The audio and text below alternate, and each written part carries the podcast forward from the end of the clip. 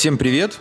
С вами Владимир Юмашев, партнер Deloitte в Украине и лидер группы по оказанию услуг клиентам в сфере TMT. В эфире подкаст TMT Talks, где мы обсуждаем ключевые тренды технологического рынка с хедлайнерами отрасли. Медиа-партнер проекта бизнес-портал Mind. Наш гость сегодня – коммерческий директор компании Заказ.ua Евгений Нетреба. Женя, привет! Привет. Давай познакомимся ближе с нашими слушателями. Расскажи немного о себе, если очень сказать немного, то я в этом бизнесе уже более чем 6 лет. 6 лет более подробно, да, то есть потому что мы сделали в эту компанию э, в 2014 году нашу инвестицию первую, поэтому, сказать, мы всегда держим на радаре, мы понимаем, как она развивается да, все эти годы, да, то есть более, там, сказать, плотно с этой компанией я работаю последние, там, два с половиной года в роли коммерческого директора и занимаюсь полностью, там, экспансией, партнерами новыми, которые на территории Украины. Стратегии — это все функции, которые лежат на мне. То есть ты работаешь от фонда Черновецкого? Все верно. Отлично, спасибо. А как появилась идея создания сервиса? Как устроена ваша команда? Вот расскажи об этом чуть-чуть. Давай начнем с идеи. Компания основана в 2010 году. А основал ее Егор Анчишкин. Это прекрасный IT-предприниматель, который сделал достаточно большие проекты и до компании «Заказ». Его компания Viewdle была продана компании Google. Сделка, к сожалению, так сказать, не раскрывает деталей, да, то есть сум по сумме этой сделки, но там шла речь о десятках миллионов долларов. А после того, как он сделал эту сделку и сделал эту компанию, он решил перефокусироваться на тогда еще вообще непопулярную историю с доставкой продуктов э, на дом. Так и родилась идея, соответственно, собралась команда так сказать, таких инициативных программистов, которые начали потихоньку думать, как это все оцифровать в виде софта, чтобы люди могли заказывать продукты на дом. Да? То есть была очень простая идея дать людям возможность экономить свое время путем доставки на дом. В 2010 году это казалось просто, наверное, фантастикой, да, потому что в 2010 году еще не все могли себе представить, что можно заказать телевизор, холодильник, либо там, даже тоже пиццу себе на дом. Это была такая там, достаточно еще дикая индустрия, если так можно выразиться, совсем не развита. Но у Егора было видение, что эта компания может стать большой, и, соответственно, он верил, что он может это сделать. Были привлечены первые ангельские инвестиции от ряда инвесторов, и, собственно, на эти деньги начал развиваться продукт. Вот история 2010 года. Если говорить об истории 2010 года, ты озвучил неготовность людей покупать телевизор, микроволновку, да. пиццу, продукт в супермаркете. Да. Вот как можно доверить кому-то купить продукт в супермаркете? На самом деле, эта же проблема есть и сегодня, да, потому что тем, чем мы занимаемся каждый день сегодня в 2020 году, это мы доносим до людей, обучаем их, что можно это сделать. Это, так сказать, такой education на население, что можно заказать продукты. Да? То есть наша задача, чтобы они попробовали раз, два, три, а у них сложился позитивный experience по этому процессу, по этому сервису, и они стали нашими постоянными клиентами. Тут важно отметить, что в 2010 году это была такая визия, да, то есть там на несколько лет вперед, именно она помогла двигать этот проект в те года. Поэтому в 2010 году это казалось вообще фантастично лично. И те ангельские инвесторы, та команда, которая доверилась тогда, это, наверное, такие люди были, которые действительно были заряжены этой идеей, им это все очень нравилось, поэтому они тратили свою жизнь, свою энергию и свое время именно на этот продукт. Классно. И на самом деле я первый раз воспользовался заказом в 2012 году, когда у меня э, родился первый ребенок, и у нас с женой было недостаточно времени ходить по магазинам. Мы заказали. Супер. Если честно, нам очень понравилось. Хорошо, расскажи, пожалуйста, как устроена ваша команда сейчас? Команда сейчас, благодаря той стратегии, которую мы приняли, в, по сути, там, год назад, мы решили очень активно развиваться как в Украине, так и на других рынках в СНГ. Именно поэтому мы сформировали так называемую, мы называем структуру заказ Global, которая непосредственно занимается руководством и развитием э, всех стран. Да? То есть э, я сейчас говорю об Украине, Молдавии и Узбекистане, которые мы стартанули буквально три недели назад. Команда состоит э, Global из э, технического директора компании CTO, который отвечает за весь продукт э, во всех странах. У нас есть финансовый директор CFO, безусловно, у нас есть CEO Global структуры, коммерческий директор компании Заказ Global и, безусловно, HR с операционным директором. Да? То есть это, по сути, там, те люди, которые занимаются развитием этого бизнеса во всех трех странах нашей работы. Ты упомянул три страны, а я в одном из э, интервью и подкастов слышал, что у вас еще был бизнес в Бостоне. Был, все верно. Таки был. Был. Уже нет. А можешь рассказать, что это? Да, могу рассказать эту историю, почему был и почему Бостон, и как это все Да. случилось. На самом деле, когда Егор был CEO этого проекта, он э, подал заявку в Techstars Бостон, на акселерационную программу, участие в этой программе, и прошел успешно отбор. Да? То есть после того, как там прошла эта акселерация, появилась идея все-таки масштабирования этого бизнеса там, в США. Это в каком году было? Это было, если я не ошибаюсь, наверное, 15 год, да, то есть там То есть бизнес уже пять лет здесь существовал. в том-то дело, что в Украине этот бизнес, так сказать, работал не с тем темпом роста, который бы мы хотели, да, то есть это было очень тяжело доставлять людям бананы из э, супермаркета. Из-за ограничений рынка, менталитета. Почему? Из-за очень многих факторов. Во-первых, э, из-за, по сути, тяжело масштабируемого продукта. Я могу рассказать там подробности, как это происходило там, в 10, 11 и в тех годах. По сути, это был там примитивный продукт, где пользователь мог оставить там через сайт, сформировать корзину. После этого просто-напросто распечаталась на принтере бумажка, и с этой бумажкой ходил сборщик по магазину и, условно говоря, карандашиком вычеркивал те позиции, которые он собрал. Это было тяжело, это было не технологично, и это было, так сказать, э, дорого с точки зрения самого процесса из-за неэффективности. Безусловно, это ментальные были проблемы, да, то есть люди с определенным уровнем недоверия относились к подобным услугам. И, по сути, еще одна из проблем – это отсутствие там или маркетинг там с нулевыми затратами, да, то есть не было денег на маркетинг, потому что стартап, да, он всегда в большей мере, так сказать, он больше фокусировался тогда на технологической разработке, чем на какую-то маркетинг либо рекламную составляющую. По сути, вот эти вот там факторы, которые я назвал, они, так сказать, влияли то, что не было там кратного роста этого бизнеса, да, там он какой-то был, но он был совсем минимальный. Именно так. А возвращаясь к истории с Бостоном, появилась идея развивать этот бизнес на других рынках, там, вне Украины. Команда, которая тогда была, и представители фонда сделали ряд командировок, да, то есть таких бизнес эм, трипов с точки зрения посмотреть, какие рынки все-таки еще подходят для развития этого бизнеса. А представители какого фонда? Черновецкий инвестмент групп. То есть уже фонд Черновецкого вошел, да? Да. То есть это была Да, у нас была с фондом. первая сделка, у нас э, инвестиция, которую мы проинвестировали в компанию, это был 2014 год, это был 2,5 миллиона долларов. Мы поехали в ряд стран, это была Индия, это была США, это была Бразилия, это была, безусловно, Европа, которая поближе к нам, и мы хотели выявить, где же все-таки там потенциал, где это, так сказать, наш клондайк, куда мы будем фокусироваться. Где Эльдорадо, да? Где этот Эльдорадо, да. Эльдорадо в то время, по-моему, уже был на рынке Украины, да. Это- Поэтому... И, соответственно, так сложилось, что компания попала в эту акселерационную программу в Techstars Boston. Это очень такой знаменитый, хороший акселератор, да, то есть и была цель после акселерационной программы развивать бизнес там и привлекать следующий раунд инвестиций именно там, в США. Поэтому Часть команды осталась там после акселерационной программы. Часть команды мы релацировали из Украины туда, в США. И там началась разработка с точки зрения бизнес-девелопмента, да, такого классического, кто там будет нашим партнером первым на рынке США. Такой партнер там был успешно найден. Это был э, небольшой такой, я бы сказал, там семейного типа ритейл-партнер в Бостоне. Он назывался Русос. Это такой, если чтобы сравнить в Украине, это по сути это Goodwine, да, то есть такого формата. То есть премиальный сегмент. Это был премиальный сегмент, это был не сетевой ритейлер классический, там, где у них есть э, там 10 либо 100 магазинов, это было несколько магазинов э, в Бостоне. И, собственно говоря, началось сотрудничество. Пардом компании было принято решение, что окей, давайте будем пробовать свои силы там на рынке США.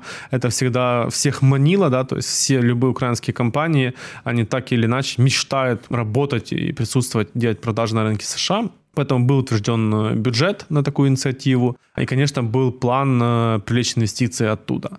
Вся эта история, наверное, длилась около одного года. И мы какие уроки для себя вынесли? Мы проинвестировали туда около одного миллиона на этот эксперимент. И то, что мы, так сказать, по итогу его вынесли для себя, какие выводы, это, к сожалению, отрицательная юнит-экономика бизнеса. Доставляя каждый заказ клиенту, мы теряли просто колоссальные деньги. За счет чего это происходило? За счет того, что затраты на операционную часть бизнеса в США просто там, очень большие. Хочешь не хочешь, ты человеку платишь почасовую оплату, которая составляет на те времена там например, там 15-20 долларов, да, то есть не помню, сколько это было. Работал он, не работал, сколько он заказов собрал, сколько он заказов доставил, это не интересует никого, ты просто платишь деньги. Соответственно, юнит-экономика была отрицательная. Почему она у нас, опять же, сделал такой там экскурс, сравню с Украиной. Условно говоря, в Украине у нас средний чек в бизнесе, если в долларах говорить, это 64 доллара. А в США средний чек корзины может быть 70-75, да, то есть он кардинально не отличается от Украины на самом деле. То есть это... Реже покупают или,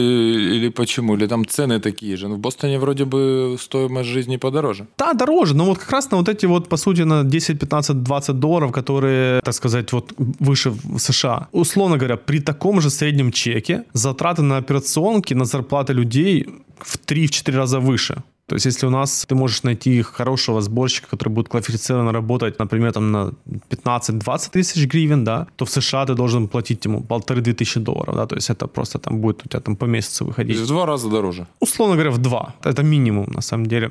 Соответственно, чек одинаковый, условия комиссионные от ритейлера условно одинаковые, а затраты у тебя больше.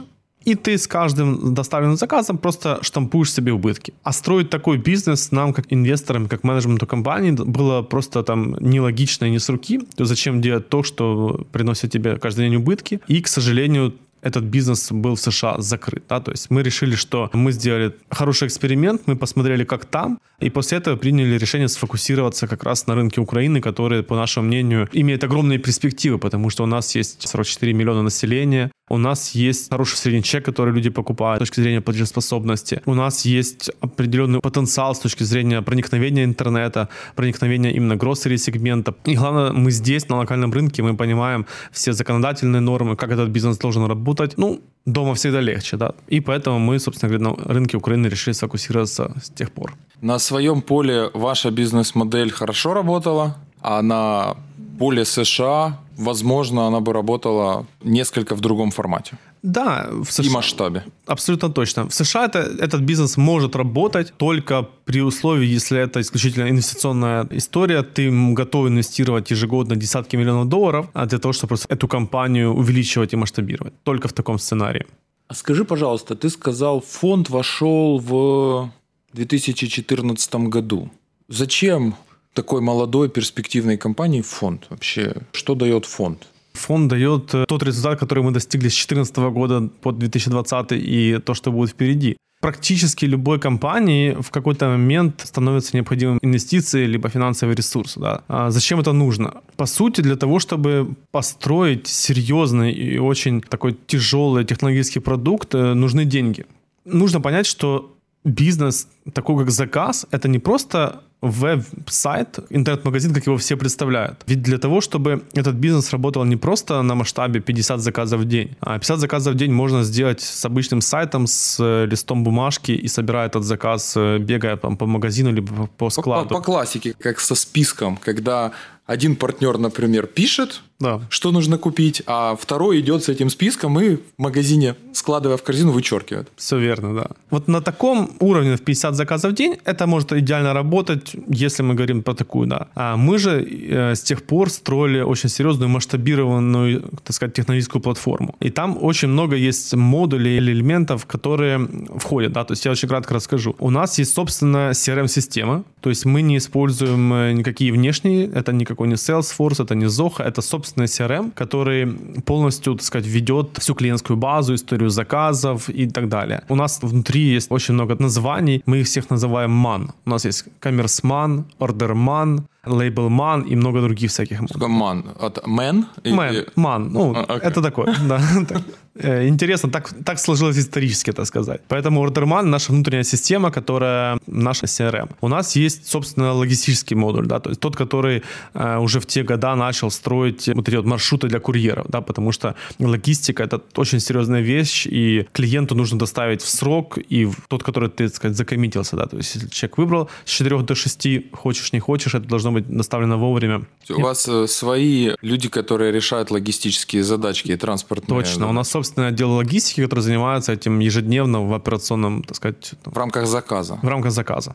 Поэтому и все другие модули, да, то есть модуль управления контентом, модуль управления различными там акциями механики, то есть это отдельные самописные модули, и именно на это компании нужны были деньги, да, потому что программисты, разработчики даже в те года уже стоили достаточно дорого, а если написать серьезный продукт, их нужно было там 10-20 20-30 человек, каждый из них стоит уже по там x тысяч долларов, и, соответственно, там ежемесячно нужно эти деньги откуда-то брать. Вот, собственно говоря, на это и нужны были инвестиции. Почему так? Э, многие книги по ведению бизнеса, по запуску технологического бизнеса говорят, сфокусируйся на главном, отдай в аутсорс то, что не есть твой core. Да, у нас, к сожалению, так не получилось, или к счастью. А, у нас были эксперименты, когда мы, например, отдавали логистику. А, то есть э, мы... Напрашивается сама. Да, мы такие, ну, есть, наверное, там еще и были там в 2014 и в 2015 году, и сегодня компания, которая занимается этим профессионально, да, то есть у них, наверное, есть уже там отлаженные процессы, и мы такие эксперименты делали по логистике, там на моей памяти один эксперимент точно, да, такой длительный, там, на несколько месяцев, даже, по-моему, был второй. История такая, что курьер — это единственный человек, который видит клиент. И у него весь ассоциативный ряд о сервисе складывается между курьером и клиентом. Да? Клиент не видит сборщика, который собирает ему заказ. Клиент не видит, по сути, там, товара, он не видит магазина, он ничего не видит, кроме курьера. По сути, наш курьер — это наш селсмен. От его, как он обслужит клиента, как он ему там донесет, поздоровается, насколько он будет приятный, очень много зависит. И не опоздает, что самое главное. И, к сожалению, в тех экспериментах, которые мы проводили, были вот такие вот факапы, и мы поняли, что уровень сервиса, к сожалению, страдает, и мы решили от этого отказаться, там, условно говоря, там, раз и навсегда. И мы поняли, что in-house это наше все. Именно поэтому у компании есть собственный отдел маркетинга, собственный логистический отдел, отдел по созданию контента. Да, то есть мы создаем, оцифровываем все товары, которые есть вот э, в наших магазинах. Да. Это десятки тысяч SKU, это 20-30 тысяч, и это постоянное обновление собственными силами. Поэтому это такая стратегия компании, и мы считаем, что это на самом деле даже наше такое уникальное предложение для ритейлеров, с которыми мы сотрудничаем. То есть даже у сетей нету фотографов, которые это будут выкладывать, это делаете вы? Это делаем мы. У нас есть специальные, мы их называем там, сканботы.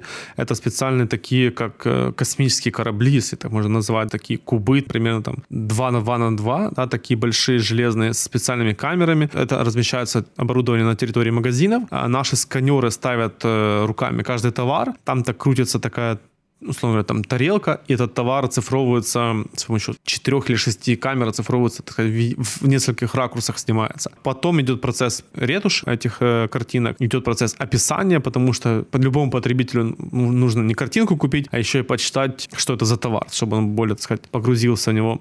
Сейчас мы также держим фокус на том, чтобы максимально покрыть составами наши товары, которые есть на сайте, да. Это очень важно, потому что там калорийность, э, жирность и другие параметры товаров очень важны, например, для категории людей, которые занимаются фитнесом, спортом, и это такой... Тут здоровый образ жизни. Абсолютно верно, да. То есть это такой тренд популярный в Украине и во всем мире. То есть я правильно понимаю, что в каждом магазине стоит вот этот куб 2 на 2, ну не в магазине, в каждой сетке? Да. Иногда и в магазине. То есть в разных магазинах одной сетки могут стоять э, эти кубы? Да, потому что в разных магазинах может быть разный ассортимент. На самом деле не каждый потребитель это знает. Если ты приедешь в какой-то классический сетевой ритейлер, да, например, один на Петровке, а другой где-то в другом спальном районе, ассортимент может быть не такой, как на Петровке в спальном районе. Он отличается. Он даже, там сказать, адаптируется скорее под ту аудиторию, которая проживает там где-то одна на Святошине, другая на Печерске, там, либо где-то еще. А скажи, пожалуйста, есть что-то у бизнеса на аутсорсе вообще? Или хотя бы что-то, что делается удаленно из фонда, например? Может быть, кто-то в управленческой команде, кроме тебя, из фонда принимает решения в отношении бизнеса?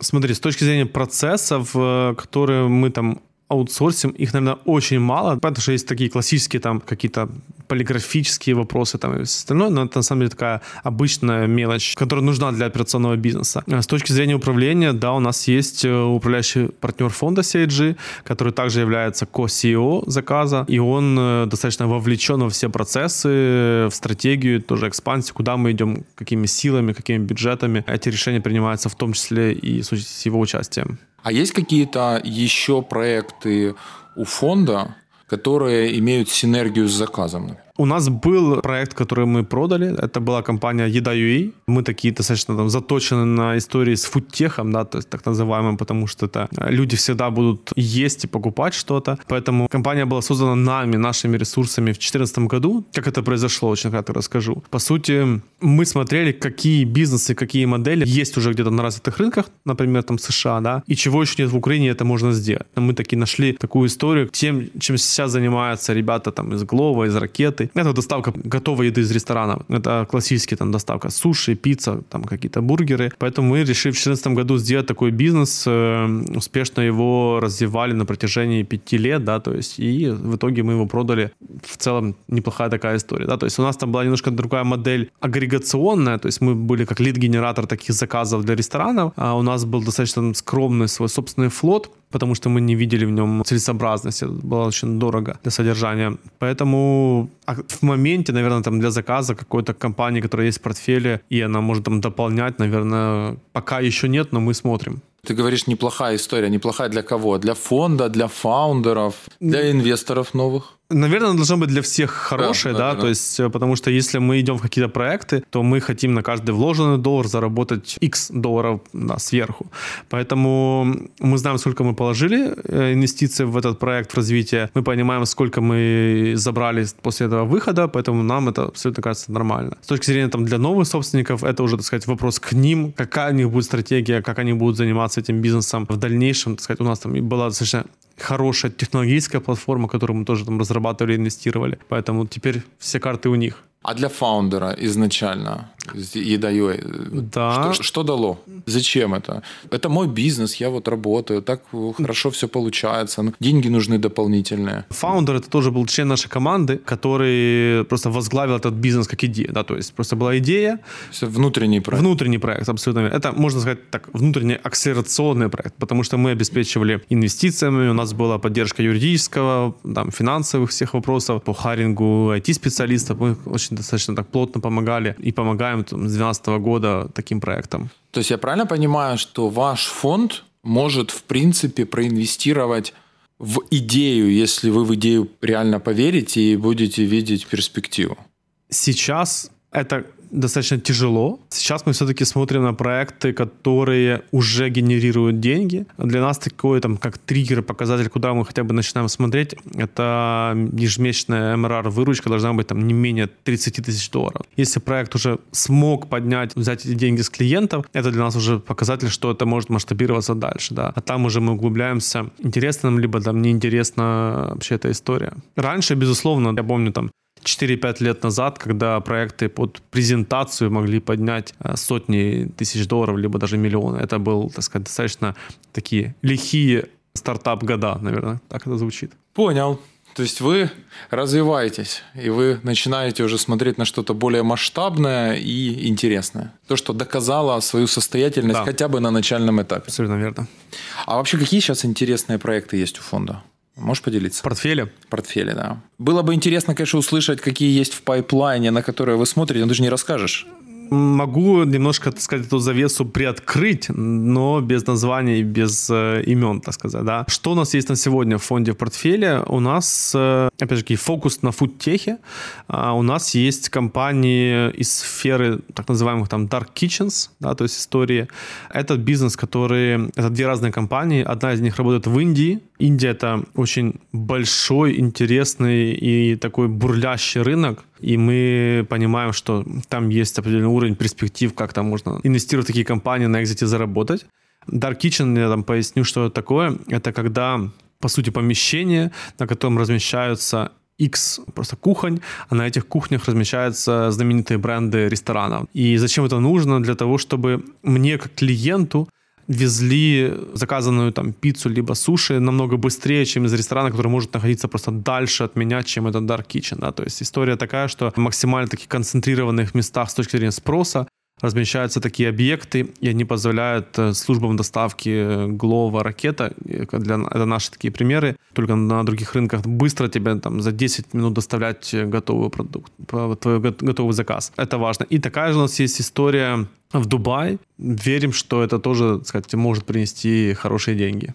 То есть у вас именно kitchen, доставки нет. То есть вы... Да. Мы, это исключительно как, условно, это как real estate плюс э, такой фудтех бизнес, если его можно так скрестить, назвать. Готовите вы или готовят Нет. рестораны? По сути, наша задача найти тот ресторан, который будет размещен на этой кухне. Он полностью занимается приготовлением этих всех э, блюд, э, нанимает свой персонал, занимается закупками, это все на его стороне.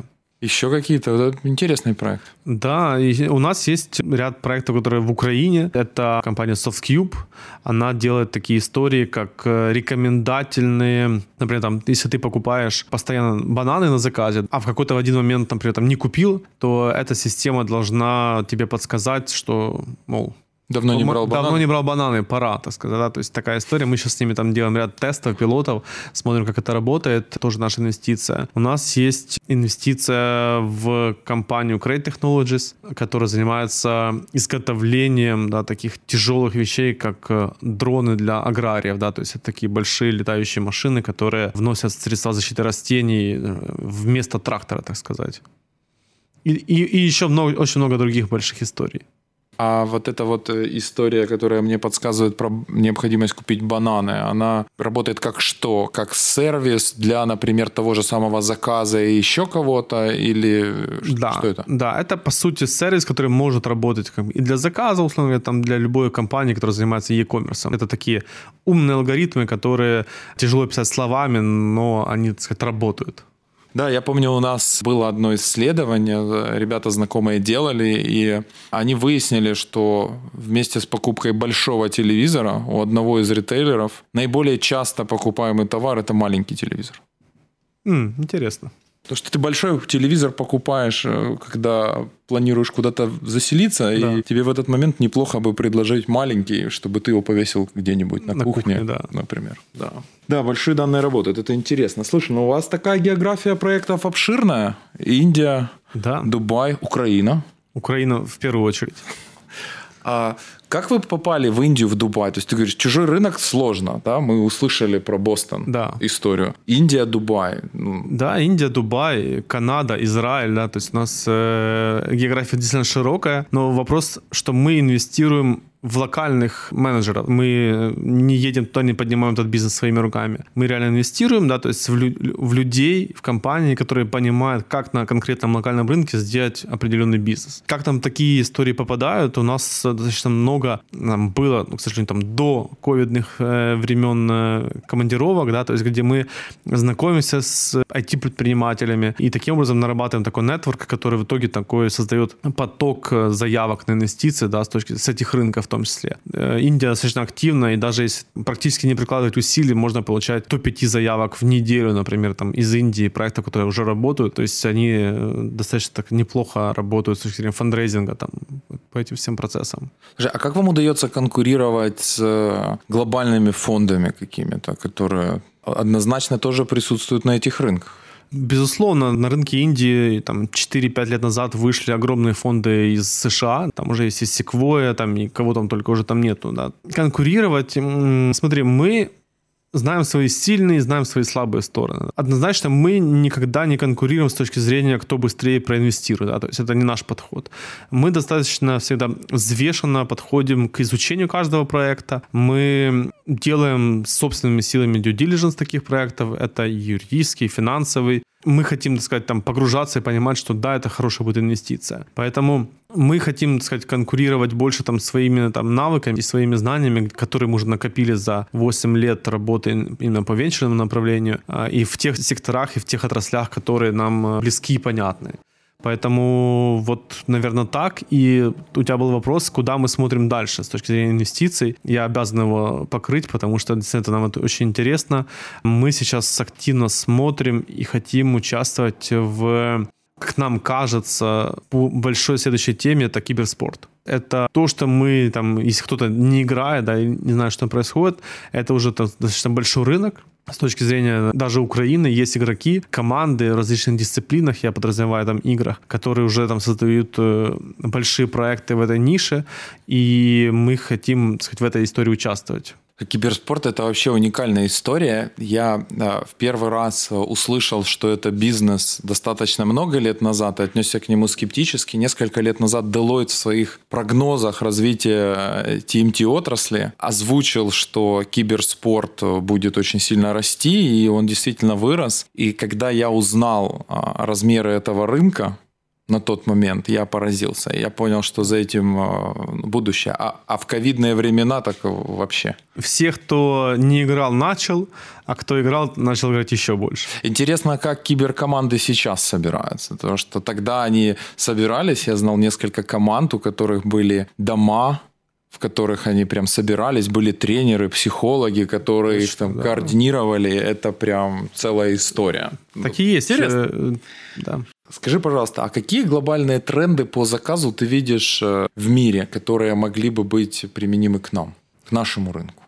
Да, смотри, то, что мы точно уже ощутили даже на себе из таких трендов, это mobile first.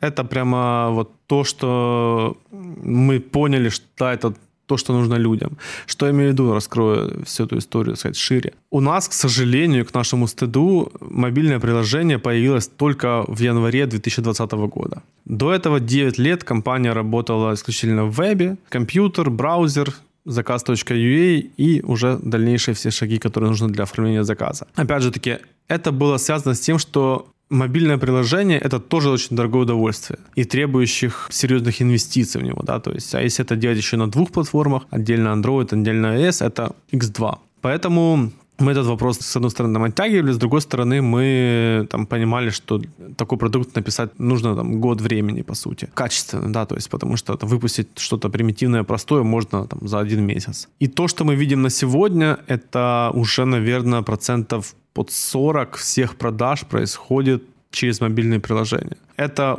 условно говоря, тот показатель, который мы достигли за один год. То, что я вижу дальше, это 2-3 года, и веб, по сути, там, да, то есть скатится там, к 20, может, 15% продаж, все остальное будет через мобильные телефоны. Слушай, продажи через э, приложение 40%, это в существенной части переток из веба или это новое? Это две, два компонента. Это переток, который произошел путем э, «О, классно, я раньше пользовался вебом, теперь появилась мобилка, я хочу скачать это приложение». Вот, вот я так делаю. Да. И вторая часть э, людей, которые, клиентов, которые просто нашли, увидели, им захотелось попробовать. У них даже не было раньше там экспириенса там, с точки зрения коммуникации через веб-платформу. Они сразу попали на mobile. И тут очень важно заметить, э, у нас э, в этом году появилось уже 4 новых ритейл-партнера, с которыми мы начали сотрудничество. И вся пользовательская база, которая начала делать там покупки, она в большей мере делает уже через мобилку. Клиент идет сразу в mobile, то есть минуя веб как таковой. И сколько таких новых в, клиентов да, или в новых клиентов, которые зашли в э, mobile? Ну, на ну, сегодня... Ну, процентов. Половина, больше половины. Это больше половины. Больше половины. Да, да. Ну, то есть э, mobile – это не просто плюс к удобству, это да. плюс к продажам такой хороший для точно, вас. Точно. А скажи, пожалуйста, а заказ – это вообще что? Это delivery, это и grocery, это что? Мы себя позиционирует, наверное, как marketplace, который включает в себя в том числе доставку, потому что там есть marketplace классический, где есть какие-то субподрядчики с точки зрения логистики, там либо там операторы, там можно там с Alibaba заказать, и тебе Укрпочтой придет что-то там в отделение. Мы это компания полного цикла, мы себя, наверное, так позиционируем, которая делает онлайн-канал продаж для ритейлеров, да, то есть и при этом, так сказать, мы делаем полностью весь процесс и комфорт для клиентов. Как ритейлеры к вам относятся? Насколько они вас, может, где-то опасаются? Disruption никто не отменял. То есть в какой-то момент у вас есть база всех товаров, у вас есть все фото, у вас есть база клиентов. Зачем опасаться? Мы для них делаем продажи. В какой-то момент вы можете переключиться на свои закупки. Смотри, поскольку я занимаюсь подключением новых ритейл-партнеров, это один из таких там топ-вопросов, который вот на первых встречах звучит, да, то есть, а вот что будет, когда вы захотите заниматься вот такой вот историей, как и мы, да, классическим ритейлом? Я говорю, ну вот смотрите, да, то есть очень простой ответ, достаточно вот такой очевидный. Вот вы занимаетесь, например, у вас сеть магазинов, да, то есть вы ритейлер в Киеве, в Харькове, не имеет значения. У вас есть прекрасные магазины, у вас есть компетенции, да, то есть как этот магазин необходимо там построить, как внутри необходимо сделать расстановку всего там оборудования, как работать с поставщиками, как делать маркетинг внутри магазина, как заниматься логистикой таких товаров, там через свои через э, доставку прямо поставщиками в магазины. Это ваши компетенции. И вы приходите к нам, как заказ UA, с запросом мы хотим онлайн, да, то есть вы его не делаете сами, потому что онлайн это другая история. Это технологии, это операционные другие процессы, это контент, который необходимо создавать, да, ведь ритейлер — это затраты, которые там не прямые, вот, ну, нужно каждому ритейлеру оцифровать там 10-20 тысяч товаров, да, то есть это не профильный бизнес без компетенций. Да, это можно сделать, но какой ценой, какими ресурсами, а, и временными, и финансами. И то же самое у нас. У нас есть прекрасные компетенции в онлайне, мы понимаем, как строить продукт, у нас есть э, очень хороший бэклог там, наших фичей, которые будут там в 2021-2022 году появляться для наших клиентов. Мы понимаем, как строить операционные процессы, потому что тут же важно, что, чтобы клиенту замороженная рыба, там, либо пельмени, либо свежее мясо, да, приехала в тех температурных э, режимах, как это необходимо. И это, так сказать, наши компетенции. Мы понимаем, как делать маркетинг в онлайне. И вот как раз мы, по сути, наших партнеров там дополняем. Они занимаются своей частью бизнеса, мы занимаемся своей. Вот, вот и весь ответ. Вот мы говорим о том, что вы делаете дополнительный канал продаж э, ритейлу. А какой сейчас уровень проникновения онлайн-покупок? Сколько вообще люди покупают в онлайне? Насколько этот рынок развивается сейчас? Я понимаю, что, конечно, пандемия дала свой толчок. Да. Не только ей. Смотри, рынок. то, что есть, так сказать, в цифрах э, на сегодня, чем мы можем оперировать, Евромонитор как источник и наше э, собственное там заключение. Рынок проникновения гроссери сегмента в Украине составляет на уровне 0,5% это просто ничтожно мало, если мы сравнивать будем там, с другими странами, там, например, там, Европа. В Британии этот показатель там, на уровне 8%. Европа, например, там, Италия, Германия, можно говорить, наверное, о 4-5%. Соответственно, тут э, это все будет происходить просто колоссальными темпами, да, потому что, э, чтобы нам там, прыгнуть с 0,5 там, до 8, это рынок просто вырастет в разы, мы это понимаем. 0,5 по Украине или по, например, э, городам-миллионникам? Это цифра по Украине. Угу. А если говорить по крупным городам? По крупным городам у нас таких расчетов, к сожалению, нету, да, то есть это тяжело. Можно попробовать оценить, ну, окей, пускай это будет, но это не будет там в Киеве там, ну, там 2%. Не больше, думаю, что 1-2%, да. То есть в 10 раз, в принципе, вырасти на этом рынке вам э, наверное, можно, учитывая, что проникновение во всем мире будет продолжать расти, да. скорее всего. Запас э, роста есть. Да. А вообще, какую аналитику метрики отслеживаете в своем бизнесе? Что, что для вас важно? Ну, у нас как бы для каждого менеджера есть свои метрики, которые он смотрит. Операционный директор смотрит э, за одними показателями, например, попадание в слоты, да, то есть сколько, вот, например, у нас есть X курьера, да, сколько из них э, вовремя доставляют заказ до клиента, сколько нет. И там уже есть причины, почему так складывается. Те метрики, которые я отсматриваю, это безусловно, там э, динамика наших продаж, да, то есть GMV мы называем этот, эту метрику. Э, очень мы скрупулезно там и точно относимся э, к маркетинговым показателям. Это классические стоимость привлечения клиента нового, Customer Acquisition Cost. Мы очень четко считаем, сколько этот клиент остается с нами и сколько он нам генерит, э, по сути, доходов, да, то есть LTV показатель. Мы очень хорошо работаем с когортами, ретеншеном. Мы хотим, чтобы все больше и больше клиентов оставались с нами, а не отваливались по ряду причин, потому что для кого-то это такая сиюминутная такая интерес попробовать, что это такое, когда мне привезут. И наша задача, чтобы это стало обычным, жизненным таким процессом, да, то есть зачем терять э, полтора часа на поездку в магазин, если то же самое произойдет э, там, за 20 минут собрав корзину и 5 минут на принятие курьера. А как вы вот удерживаете клиента? Смотри, как удерживаем клиента. Тут у нас, э, наверное, на сегодня это классический digital маркетинг – это куда мы стремимся, куда у нас 21 год стратегия лежит. Это повышение, по сути, вот количества клиентов, которые остаются с нами. Очень серьезно будут э, задействованы там триггерные сценарии, да, то есть в различных каналах. Это будет там и e-mail, это и Viber, и будет классическая SMS. Это retention с точки зрения инструментов, которые предоставляют там Google и другие компании. Мы постоянно клиентам напоминаем, ты там сделал заказ, по нашей статистике, через две недели тебе опять понадобится, поэтому нам так сказать, нужно вовремя включиться с точки зрения рекламы себя, чтобы клиент понял точно проблема, нужно заказывать, потому что холодильник уже будет через три дня пустой. Касательно офлайна, мы достаточно пока скептичны, понимаем, что это тоже должно быть, потому что Мы уже большая компания, которая работает только в Украине в 15 городах, и там мы размышляем, насколько целесообразно для нас сделать там всеукраинскую рекламную кампанию о том, что есть такая услуга, и ей просто там нужно и удобно пользоваться. Но тут вопрос э, другой. Поскольку наш бизнес состоит, по сути, из двух таких больших частей, это IT-платформа, да, которая по своей идеологии, так сказать, бесконечно масштабируемая, можно так сказать. А, и вторая часть — это операционная. И вот тут как раз э, нужно работать очень серьезно, потому что как показал опыт вот локдауна, который был в Украине во втором квартале, спрос взорвался там в десятки раз э, в моменте, но, к сожалению, невозможно масштабировать количество людей за один, два или три дня. Да? То есть я имею в виду э, персонал, который занимается сборкой, упаковкой, э, доставкой этих товаров. Это очень такой процесс, тот, который мы постоянно там регулируем. Количество маркетинга и количество персонала. Это очень такие связанные вещи. Поэтому посмотрим, думаю, что все будет хорошо. В аутсорс при этом вы не пошли? Не пошли. По тем причинам, которые да. ты говорил. По факту это то, что ты только что рассказывал, как вы удерживаете, это то, как вы используете big data и искусственный интеллект. Еще мы неполноценно его используем на самом деле, да, потому что звучит оно хорошо и красивые слова, да, то есть там э, искусственный интеллект, какие-то алгоритмы, но на самом деле тут ими нужно правильно еще управлять и правильно их анализировать и правильно делать э, выводы, принимать решения.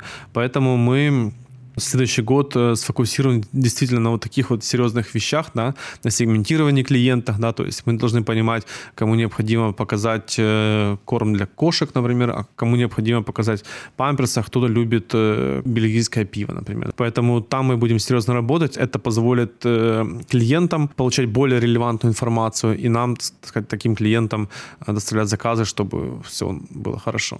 Как side comment, я понял для себя, что для меня важны списки заказов. Да. Потому что время выбора да. в э, онлайн-магазине, будь то веб или mobile, угу. оно не намного меньше, чем время прохода по супермаркету. Да. Ты экономишь на дороге. Да. И вот если у меня есть список и стандартный набор, то тогда действительно заказ занимает 5 минут да. вместо 2 часов. Если, конечно, нужно составлять большой заказ с нуля, то оно плюс-минус с точки зрения заказа выходит то на то. Может быть, и на самом деле тут, куда мы идем, наша такая там большая цель, э, если мы говорим за эти алгоритмы, мы хотим сказать, так, уважаемый клиент, не надо тебе собирать корзину, мы уже тебе собрали, ты буквально ее там проскроль, нажми кнопку «Подтвердить», и это тебе приедет через два часа. Все. То есть наша система должна понимать, что ты брал раньше, какие есть там сезонные отличия, например, там появились арбуз, да, то есть, наверное, ты его хочешь купить, да, то есть, наверное. И мы тебе сразу его автоматически ложим в корзину. Мы понимаем, что схожие люди по твоим привычкам любят какой-то товар, и мы тебе тоже его предлагаем. И ты такой думаешь, посмотрел, открыл сразу корзину, окей, я готов, нажал там заказать, и все, и тебе это приехало. Это куда мы идем, и там, так сказать, мы сформируем отдельные команды технических специалистов с такими подходами, с такими требованиями, чтобы такой продукт построить. А интеграция с какими-нибудь IoT умными холодильниками, где молочко заканчивается? Вот. Пока, пока не знаю, не пользовался такими холодильниками, но если вдруг есть у кого-то такие разработки, э, давайте будем думать. Я тоже пока слышал, сам не пользовался. Да. Скажи, пожалуйста, а что самое сложное в работе с крупными ритейл-сетями? Что ты замечаешь? Да? Как коммерческий директор, наверное, первый, кто слышит вопросы. Да, на самом деле у нас есть, э, у меня в департаменте есть отдел по работе с ритейл-партнерами. А в Украине их у нас уже 9. И это на самом деле еще только начало, потому что в ближайшее время мы еще анонсируем ряд новых партнерств. И тут э, мы работаем, условно, как такой себе бутик. Любой партнер э, может задать совершенно любой вопрос, который его интересует в нашу компанию. Это может быть вопросы касательно операционной деятельности, контента. Э, кто-то из партнеров хочет какие-то кастомные категории товаров, да, потому что каждый ритейлер, он тоже там отличается своими сильными сторонами. У кого-то есть сильная категория, например, там рыба, да, у кого-то есть хорошие импортные товары, кто-то занимается там продвижением STM своих. Поэтому мы максимально, там, каждый день у нас идет процесс коммуникации с такими партнерами а, между нашим отделом. И что самое сложное? На самом деле, самое сложное и то, что меня, так сказать, э, там, я держу в голове, и то, что там тяжело масштабируемо, это вот это вот кастомный подход, когда ты нужен каждому партнеру вот он что-то просит, и это вроде бы как и хорошо, и важно, да, с другой стороны, э, если мы строим, есть же такой подход, да, что когда ты строишь продукт, то ты можешь вот эти вот хотелки записывать в такой бэклог, а потом приоритизировать, да, если, например, там кто-то захотел какую-то фичу там больше всего раз, да, то есть, соответственно, ее и делаем, да, а не просто так, потому что что-то кому-то что-то захотелось, там, перекрасить зелененькое, не знаю, там, в розовенькое. Это все просто отвлекает IT-команду, да, то есть, которая очень дорогая по своим затратам, и Соответственно, вот такие вот кастомные подходы, и они на самом деле достаточно там тяжелые. Это может касаться там, какой-то операционной деятельности и самой там, внешнего вида витрины и вот этих вот всех моментов. Ты говоришь, 9 ритейлеров уже. Да. А насколько у пользователей может появиться такой функционал, что я сформировал корзину, и потом у меня предложение от трех ритейлеров. И я беру там, где мне выгоднее. Мы себя как бы позиционируем и так и есть. Мы являемся продолжением и онлайн-каналом для каждого из ритейлера. Как это выглядит, так сказать, там, вживую? Каждый ритейлер получает после сотрудничества с нами, после того, как мы запускаем совместный проект, по сути, собственный магазин, если мы говорим за интернет. У них есть собственный домен, название ритейлера .заказ.ua. А полностью в стилистике по согласно брендбуку данного ритейл-партнера. То есть это, по сути, их витрина. И тут важно, что клиент, попав на такой сайт, у него нет опции куда-то вернуться назад, либо там выбрать другого ритейлера. Если он туда уже попал, все, он уже, так сказать, именно в этом. Почему так происходит? Потому что как показывают, опять же таки, там э, отчеты различные, клиент всегда приходит, в первую очередь, за брендом. Тот, который он доверяет, тот, который он любит, тот, который он ходил или ходит в течение там, своей жизни рядом с домом магазин, и туда он и пойдет в онлайне, да, с большой, очень большой вероятностью. Поэтому мы себя именно так позиционируем, так делаем, и у нас есть вот такие вот договорные отношения с нашими партнерами, что, по сути, клиент может, если он захочет, он может перейти в другое, там, найти другого там партнера. Но в целом наша платформа не позволяет это сделать, так сказать, напрямую. Технологически это возможно, но да, этого... Да, это очень такой тяжелый путь. Это надо куда-то перейти там на главную, выбрать город, посмотреть, какие там есть другие партнеры, да, то есть и потом уже погрузиться на, на тот сайт. То есть и вы выдерживаете вот эту грань non-compete. Да, да. Это... То есть, если я делаю заказ на сайте retailer.заказ.ua, то вы в e-mail мне не будете рекламировать retailer2.заказ.ua. Это, у нас коммуникация идет, если ты заказываешь на каком-то ритейлере, то вся коммуникация и даже наш курьер, наш колл-центр, все наши e-mail, сообщения там и другие каналы, мы позиционируем себя как retailer.заказ.ua. То есть никаким образом там, а вот э, пойди в другой, потому что там дешевле, да, то есть или вот пойди сюда, потому что здесь ассортимент лучше лучше. Или пойди сюда, потому что здесь приехала там свежая рыба. Такое мы не делаем. Это наша такая твердая позиция твердая позиция. То есть у вас есть какие-то принципы да, у компании? Конечно. Можешь ну, это, рассказать? это принципы и, наши, и, то, и то, что мы транслируем через наши договорные отношения с нашими партнерами. Касательно принципов, ну, смотри, на самом деле у нас э, большая история. Мы работаем с крупнейшими ритейлерами в Украине, которые есть на сегодня. Часть из них это международные компании. И мы строим классический там, большой бизнес. Для того, чтобы построить большой бизнес, необходимо соблюдать дружественные и партнерские бизнес-отношения во всем. Понятно, что с одной стороны есть вопросы, которые где-то нужно нам, где-то нужно партнерам, но мы находим э, какие-то компромиссные решения по всем таким вопросам. По-другому не может быть. Мы плывем в одной лодке, так сказать, и делаем продажи и для наших партнеров, и для нас. Кстати, мы не затронули нашу бизнес-модель, да, то есть мы получаем комиссию от э, тех продаж, которые мы сделали для наших партнеров. Мы деньги наперед ни за что не берем. Вот так. Поэтому, касательно принципа, ну, все, наверное, стандартно, да, то есть это ведение честного бизнеса. Где-то эти принципы зафиксированы у людей? Или ценности, может быть? Ценности, смотри, на самом деле, да, то есть мы работаем э, с такими историями, там наш HR-департамент, он вовлечен больше вот в ценности, в миссию компании, да, то есть куда мы идем, там, и как мы идем, какие должны люди у нас работать. Наверное, так сказать, мы над этим там последние полгода серьезно работаем. Нету ничего такого уникального, да, то есть все хотят работать с честными людьми, с честными партнерами, все хотят работать с профессионалами, поэтому, кстати, вот эти вот все качества, которые там есть в наших людях и нашем персонале, они точно такие, потому что, например, там у себя в департаменте. Э, я провожу собеседования и абсолютно со всеми людьми, и всегда, так сказать, последнее решение всегда за мной. Жень, у вас э, уже 9 партнеров. Планируете расширять на каких-то не grocery, какие-то не, не food, mm-hmm. одежда, еще что-нибудь? Смотри, это, наверное, вопрос в ту же категорию почему мы не занимаемся ритейлом классическим, а почему ритейлер не занимается онлайном. Да? То есть это другие компетенции и другие процессы. У нас э, были переговоры с рядом э, сетей, которые занимаются непродуктовой тематикой, да, то есть это больше связано к строительной теме. А, но мы понимаем, что мы умеем возить э, замороженные там, пельмени, но, к сожалению, мешок с цементом доставить можем, но пока еще не хотим, наверное, вот так, да. И пивко. Да. Поэтому вот э, это процессы, да, то есть у нас есть процесс, у нас есть автомобили, у нас есть люди, которые, у нас есть системы мотивации, KPI и все остальное, то, что построено на нашей тематике. Быстро и качественно переложить это в формат, э, а давайте возить э, там гипсокартон, который размером там 5 на полтора или 16 тонн цемента, это в моменте тяжело, и это, наверное, там не наш рынок, не наш фокус, хотя вроде бы, как кажется первоначально, то же самое. Пакуй, вези, э, так сказать, э, контент цифровый. На самом деле нет.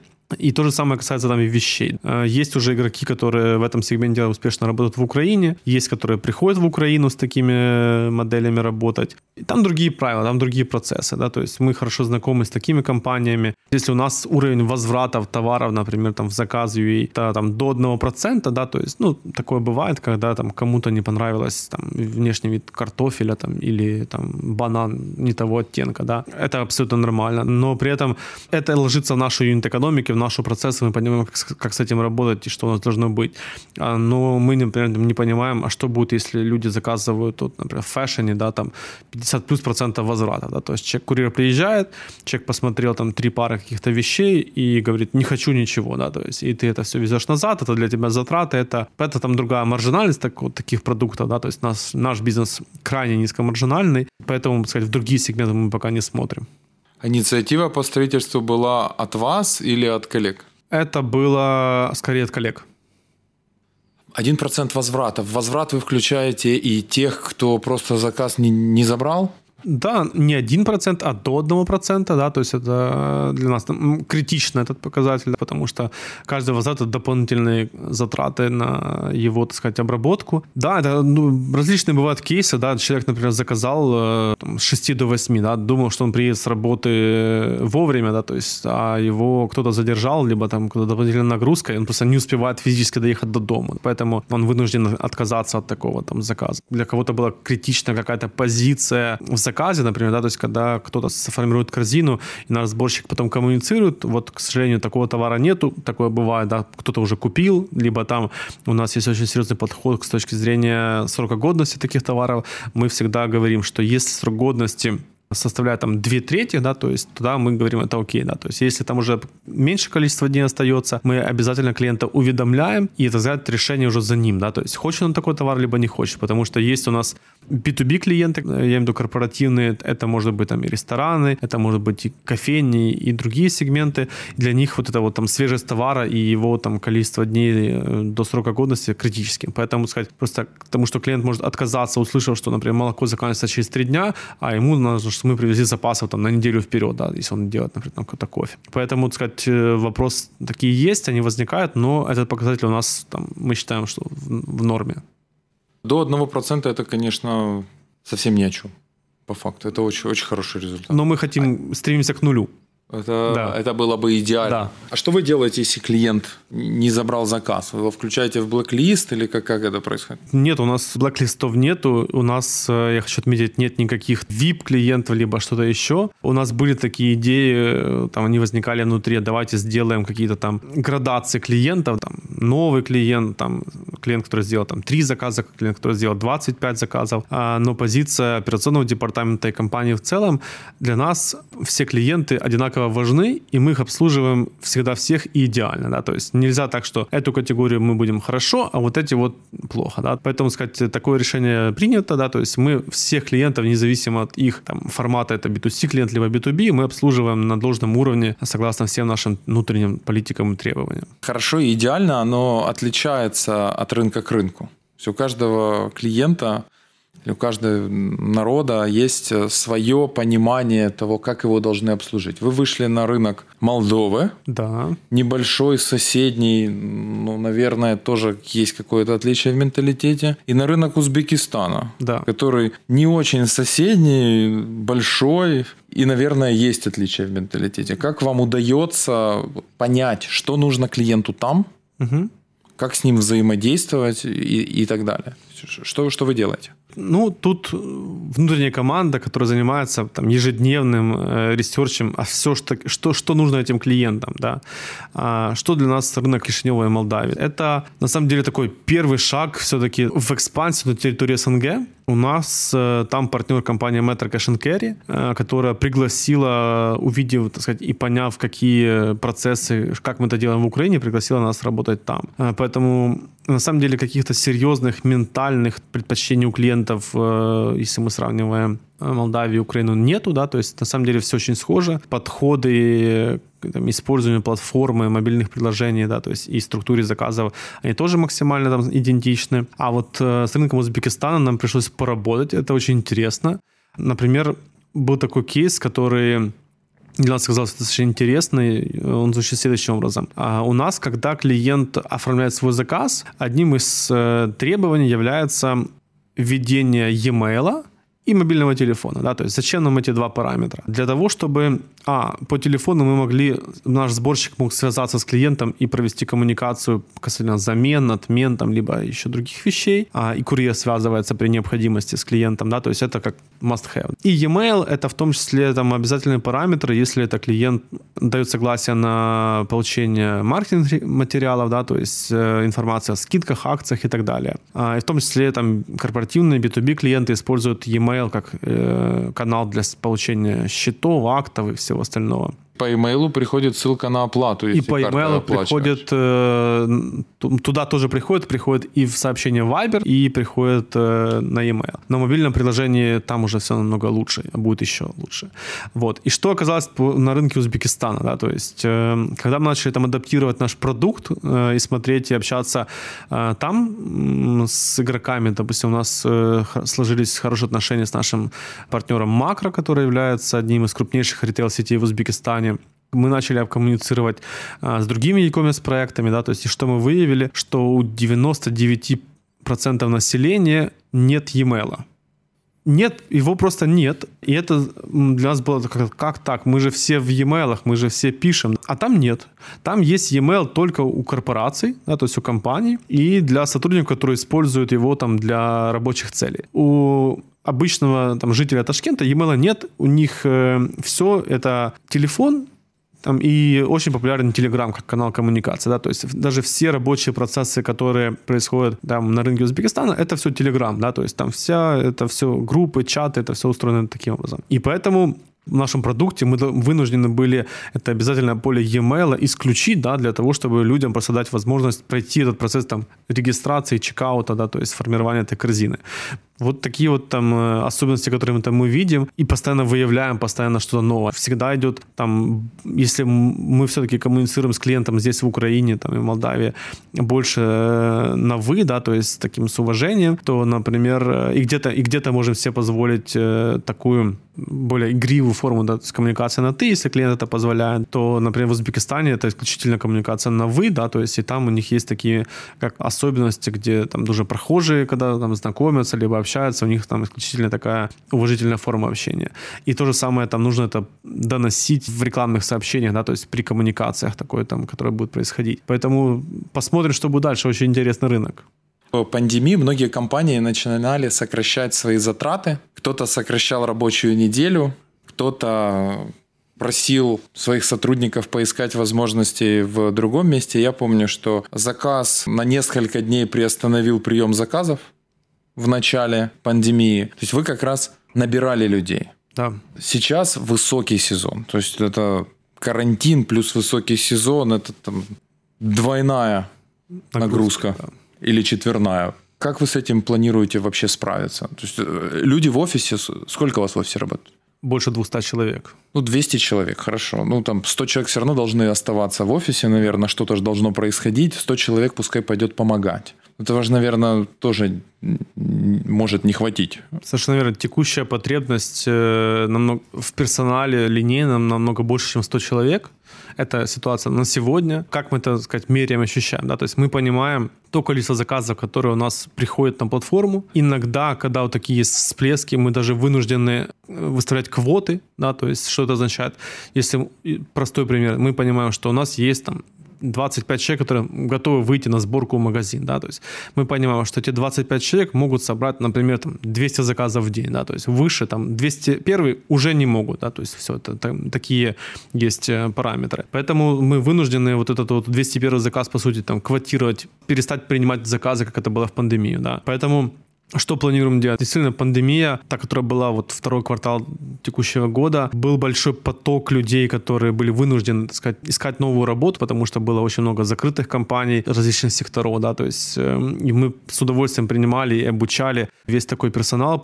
У нас есть собственный тренинговый центр, да, то есть это не просто, когда человек э, приходит и идет чем-то заниматься, там, сборкой, он проходит э, три дня полноценного тренинга, да, где есть тренер, который ходит и показывает, рассказывает, как необходимо собирать, как как необходимо работать с софтом, как необходимо коммуницировать с клиентом. Это тоже большая часть важной работы каждого человека. Поэтому что планируем? Мы активно набираем людей. У нас есть много людей, которые работают как и киевлян, так и людей, которые приезжают в Киев.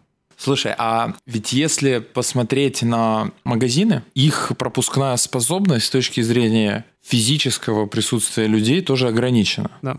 Иногда э, заходишь э, вот в сегодняшней ситуации в магазин, и количество курьеров заказ UA, оно значительное. Если еще в магазин завести там 30 человек дополнительно, то уже покупатель не пройдет. В этой связи два вопроса. Первое, насколько магазины устанавливают квоты по количеству сборщиков? И второе, это рассматриваете ли вы какие-то альтернативные варианты, где вы будете собирать заказы? По примеру Black Kitchen, о котором ты рассказывал для других mm-hmm. рынков. Смотри, да, действительно, на самом деле там текущий масштаб э, всех людей, процессов, которые есть на, на территории магазинов, он уже дает такой видимый дискомфорт для клиента самого магазина, да, потому что действительно есть такие локации, где нашего персонала столько же или даже больше, чем обычных клиентов. А, и тут мы с нашими партнерами задумываемся очень серьезно об этом и думаем, каким образом нам нужно оптимизировать вот эти вот все наши процессы, да, то есть операционные, касается которые сборки, да, то есть, например, о чем мы, мы там думаем, что мы уже делаем прямо сейчас. Ведь, э, по сути, каждый ритейлер, да, то есть у него есть люди, персонал, который просто на полке выставляет все эти товары, да, то есть это одна часть работы, а наши сборщики в моменте опять собирают все эти товары. И, получается, и ритейлер платит, и мы платим что является, наверное, там не очень там логично. Поэтому мы уже сейчас делаем такую, у нас есть такая практика, когда нам ритейл-партнер прямо в нашей зоне, где мы работаем, а мы работаем в отдельной зачастую складской территории, э, где размещаются все наши процессы. Э, вот эти вот ритейлеры нам выставляют топовые позиции прямо на поддонах, да, то есть, условно говоря, если мы знаем, что сейчас Новый год, и все точно будут покупать э, там известные напитки да, газированные, да, то есть два больших бренда. Поэтому именно эти товары уже стоят в поддонах э, на нашей территории, и это позволяет сэкономить время нашему сборщику не бежать куда-то в зал за этим товаром и его нести, а собрать его прямо здесь и на месте. И таких товаров у нас там будет до 300 позиций, которые позволят уменьшить количество вот этих вот э, движений на территории магазина и в то же время сократить э, наши там все затраты, которые, которые несут. А, а смотрите на какие-то технологические решения с ритейлерами? Как, например, когда смотришь на склады некоторых крупных мировых брендов, где да. там ездят роботы, которые автоматически собирают заказы и их отправляют. Это вопрос, опять же таки, там, э, к юнит-экономике. У нас в Украине, к сожалению, пока такой текущий труд персонала намного дешевле, чем э, покупать какие-то высокотехнологические э, роботизированные системы, которые стоят миллионы долларов, и эти инвестиции в рамках Украины не купятся никогда. Но при этом, да, смотрим, мы смотрим сейчас технологии так называемого там self-scanning, которые позволят нашему сборщику там моментально и собирать, и по сути условно пробивать по кассе все товары, которые есть внутри каждого заказа. Поэтому смотрим, в 2021 году будем, у нас такие пилотные проекты уже обозначены, и будем экспериментировать. Спасибо большое. Очень интересный разговор классный бизнес, в том числе, мне кажется, с важной социальной миссией, которая решает э, где-то проблемы здоровья в пандемию, где-то помогает решить вопрос э, с пробками, с парковкой и рядом других вещей. Также было очень здорово узнать, что ваш фонд инвестирует на внешние рынки, бизнес расширяется на внешние рынки. То есть приятно видеть, когда компании отсюда все-таки делают что-то масштабное и интересное. Спасибо тебе большое. Спасибо тебе. Это был TMT Talks. Слушайте нас на канале Deloitte Ukraine Talks, на SoundCloud, Apple Podcasts и Google Podcasts. Текстовую версию нашего разговора читайте на портале Mind. До следующего выпуска. Услышимся.